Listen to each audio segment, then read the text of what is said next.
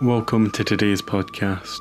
I speak to Irish folk band The High Kings, and you'll hopefully learn all about the song Grace and the Foggy Dew. And you'll get context that is needed to understand these songs.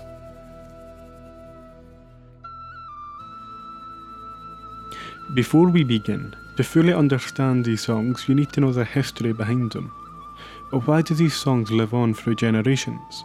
I sat down and spoke to worldwide Irish folk band The High Kings, and they reckon they have the answer. You're about to tour America again in the uh, coming um, weeks, so is that a place um, where, um, where um, you guys are popular? Like, Absolutely, yes. Yeah. We've been touring America since we started. we're into our 14th year now. Um, but yeah, we've always been going to America. I mean, we started there in March of 2008. We've been going back several times every year for the fest. There's a big festival, uh, summer festival folk series, and uh, of course St Patrick's Day. Everything, you know, a month. You go for the entire month, six weeks. Uh, around February, March, even into April, we're going this time. So it's, it's, this is actually going to be our longest tour over there. It's almost eight weeks, seven and a half weeks, and we'll be heading back over in the summer on two occasions as well. So it's it's a place that's very important to us. There's an awful lot of uh, awful lot of uh, descendants of Irish people, Irish Americans, mm-hmm. and they're very into their culture over there. And uh, they've got a, it's it's well set up. So yeah, we go with there quite a bit. It's great. I mean, why do you think Irish I mean, music I mean, resonates with so I mean, many people around the globe? Stories. Uh, yeah, I think I think Finbarr is right there. It is about the stories. It's about the stories, the songs. Um, it's it's about I suppose what we've brought to the old songs as well because people really want to hold on to their heritage. They want and the one thing that they do want to hold on to if they if they move away from here move away from Ireland is that they just want to hold on to their heritage their songs their music things that they listened to when they were younger. And uh, when we came out and we did all the new uh, the old songs the new way we've done them that's kind of a link. That's why they, they hold on to it. And then they want to link on through heritage as well. You know, if, if their great grandparents are from from Ireland or the grandparents from Ireland, they just want to hold. They have that link through music. There isn't any other kind of outlet they can, but through music they can hold on to. So I think that's what it descends to. And I think there's 85 million mm. Irish around the world, something to that effect. And yeah, so and then another one is uh, how do you use uh, like uh, you change the uh, tunes uh, to uh, the uh, songs uh, quite a bit.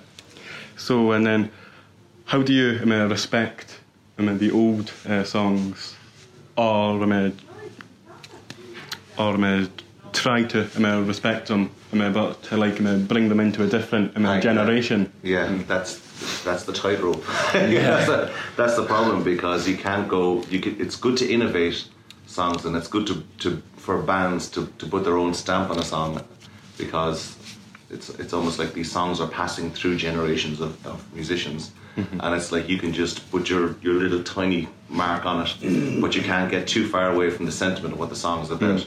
If you change everything about it, then it's, it's not what the song was originally supposed to be about. If you stray too far, so it's a very you know it's a it's a it's a tough trick to try and uh, thread that needle to do it, you know, but not go too far not venture too far off the the uh, original sentiment of the song. I think. The first song I wanted to tell you about is a beloved ballad which was written by two brothers, Frank and Sean O'Meara, in 1985. It is a tragic love story and the song is called Grace. It can often be heard at Celtic Park, obviously for Celtic FC home games. This is where Rod Stewart heard the song and decided to record a cover, and it has been covered by hundreds of artists like the High Kings, the Dubliners, John McDermott, and the Wolfe Tones, to name but a few.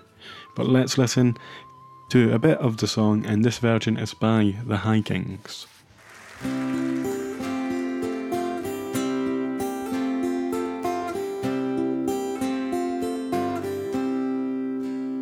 As we gather here the chapel here in Old jail. I think about these past few years. Will they say we failed from our school days? They have told us we must yearn for liberty. But all I want in this dark place is to have you here with me. Oh, grace, just hold me in your arms and let this moment. They'll take me out at dawn, and I will die. With all place this wedding ring on your finger. Won't be time to share our love, for we will say goodbye. Now, you may be wondering, what exactly is the song about? Well, it's about Joseph Mary Plunkett, who was the youngest leader and signature of the proclamation of the Irish Republic, and he married Grace Gifford hours before he was executed by firing squad in Kilmainham jail for his part in the rising. And they'd only spent 15 minutes together under supervision. They both planned to uh, marry on Easter Sunday 1916, but the plans had to be postponed for the rising. And after the marriage, Grace lived for a for over 39 years and never, ever remarried. Now, as I said, the songs can't fully be understood without the full context of Britain and Ireland. Running up to the rising against British rule during Easter week in 1916, it was marked by significant changes throughout Europe, the main change being the Great War. But we're going to have to go a bit further back than that.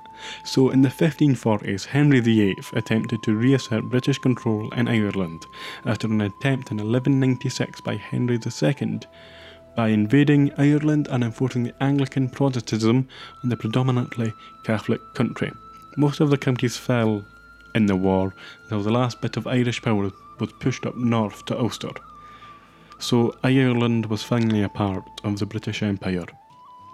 Then in 1641, Oliver Cromwell stamped out any attempts of a rising by plundering cities and forcing them out of their homes, and shipped thousands out as servants to places like Barbados. He then banned public practice of Catholicism and took away all literature or symbols, and he even took away land owned by Catholics to be sold to the Protestants. The Irish would pursue independence in many ways over the next few centuries, but would always ultimately fail. In many ways, the most successful, despite being defeated, was the Bloody Rebellion of 1798, which was led by Protestants who were inspired by the French Revolution and joined by Catholics, and even a few months in, joined by the French army themselves. Then in the 1840s, a famine began after a certain Sir Trevelyan claimed the famine was a gift from God to punish the miserable people of Ireland. He was the officer in charge of giving out famine aid, and he cut the programme, and millions starved to death and millions more emigrated away. In 1912, the Irish got home rule, the closest they had to independence, but it wasn't enough for many of them. But just before it was put into law in 1914, World War I broke out, and so the UK had to suspend it until the war was over. But when will that be? Many of them could not wait forever, but many of them did join the British Army though, in hopes of Home Rule being sped up. Others saw the Brits' involvement in the Great War as nothing more than a great opportunity. Thomas Clarke, one of the oldest leaders of the Rising and second to be executed, and a pro Republican newspaper manager, Sean McDermott, they were both leaders of the Irish Republican Brotherhood, and they managed to convince five others. Scottish born socialist James Connolly, then the youngest leader, was journalist and poet Joseph Mary Plunkett, who I've already spoken about. Thomas MacDonagh, who trained as a priest before becoming a teacher and later helped find a school along with Padraig Pearse a teacher, barrister, and activist, then the son of an RIC officer and founder of the Irish Volunteers, Eamon Sennett. These men didn't want Home Rule, they wanted a full Irish Republic, and they were going to stage an uprising, especially because England won't be paying much attention to what is going on. They had planned parades during Easter week where 1,300 volunteers team up and assemble for Dublin as they take the GPO. The next song I want to talk about is called The Foggy Dew. You may have heard of it before, especially if you are Irish or a Celtic fan or a fan of the UFC, as it is a walkout song for Conor McGregor. Most people probably haven't heard of it before, never mind know the story behind it, even if they did listen to the Irish folk ballad. Conor McGregor has explained his reasoning for using the song on his website. The main reason, he says, is it is a call to arms to prepare for battle and the fight he is about to partake in the UFC octagon. Now, the song was written by Canon Charles O'Neill in 1919 after attending the first sitting of uh, the Dáil, which is the Irish Parliament, and 34 of uh, the members were uh, locked up in prison. And this had an effect on uh, Canon O'Neill, who went home to pen the lyrics. He was ordained in 1912, and the song has been covered hundreds of times by many Irish artists.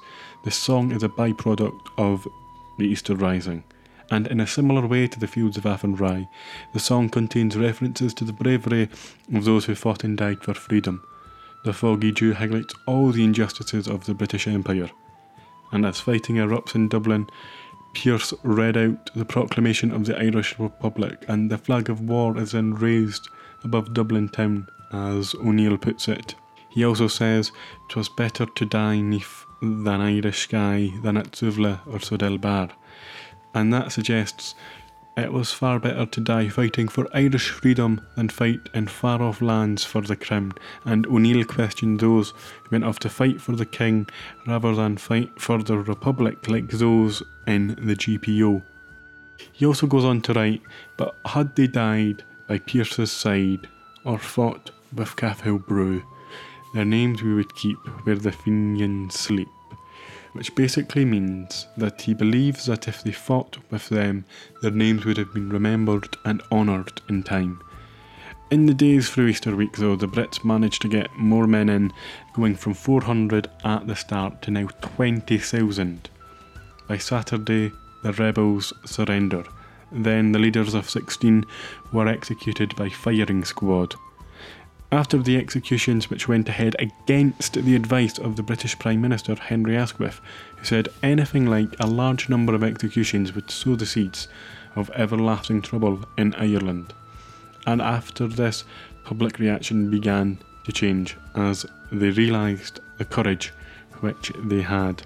It is widely said by historians that they were only executed because of the proclamation included our gallant allies across Europe, which was taken to mean Germany, who did supply them with weapons, but it was intercepted before it reached Ireland, so equated to high treason. It is also said that this was deliberately put in, as Pearse has said before, that there must be a blood sacrifice for Irish freedom at least once a century. So he put it in so the blood sacrifice would happen. Many historians saw the rising as a failure, but the British Prime Minister at the time, Henry Asquith, was totally right. And if we were to bring it forward to today, the Irish got a free state in 1922 until 1937 on my birthday, 29th of December, and then the Republic of Ireland formed on the same day, both occupying 26 of the 32 counties on the Aran Isles. And I have been to the Gael where the leaders were executed in the chapel in Kilmainham, where Joseph and Grace got married, and what you see in Kilmainham jail or the GPO makes it very hard to see the British Empire's involvement in Ireland in a very good light. Thank you for uh, listening, and if you have learned anything, please let me know on Twitter, and you can find me on at Byron's Blever. And I'll see you out with The Foggy Dew, and this version is by the Dubliners. Goodbye.